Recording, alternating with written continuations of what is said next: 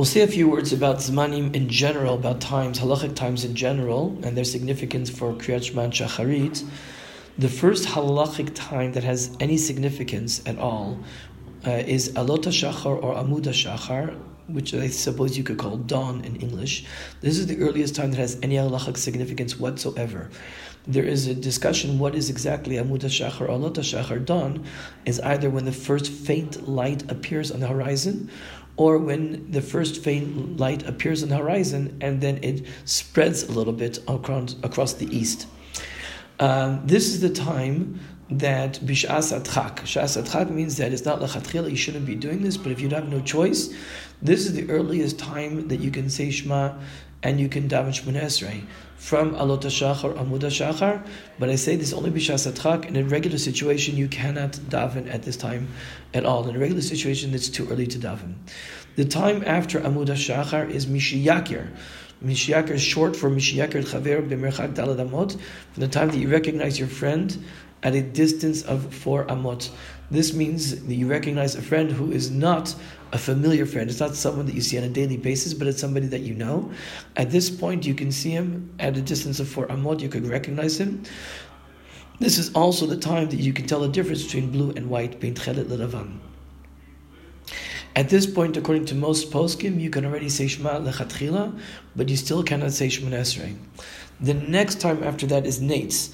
Neitz HaChama is the uh, uh, when the sun appears on the horizon, when you begin to see part of the sun itself. That is Neitz HaChama.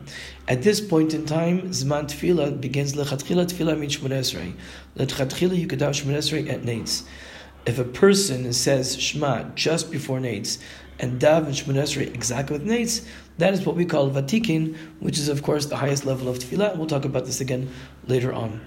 In general, mitzvos which need to be done during the day, uh, such as Bris Mila, Migillah, et cetera, they begin during Neitz, from Neitz, because at Neitz HaChama we begin uh, halachically to say the day began. Bidi Evan, if the mitzvahs which need to be done during the day are done by Amud HaShachar, you fulfill the mitzvah because, in a certain, because in a certain, to a certain element, in a certain element of significance, the day began with the first faint light of the day. Uh, how much is there between Amud HaShachar and Neitz? So in Eretz Israel, depending on the time of year, just to be familiar, generally speaking, we say that there, depending on the time of year, seventy-two, seventy-eight to eighty-eight minutes is the amount of time between Amud HaShachar and Neitz. Uh, there is about um, fifty minutes between Misheyakir and Neitz. Again, this is you have to de- you have to ask where you are uh, in Israel and Chutz La'aretz and what part time of the year you are. But that is the general, uh, a very very very accrued but very general uh, assessment. From this point onwards, we speak about Sha'ot Maniyot, halachic hours. Again, just go over quickly. Halachic hours are the time.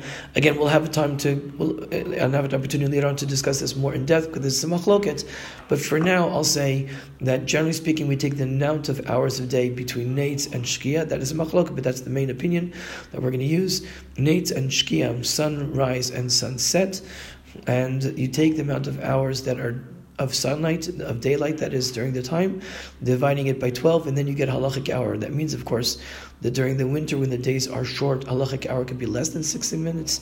During the summer when the days are long, halachic hour can be longer than sixty minutes. And at this point in time, when we speak, start speaking about the end of the third hour, the end of the fourth hour, from the beginning of the day, this is what we are refer- we, we, this is what we are referencing a halachic hour.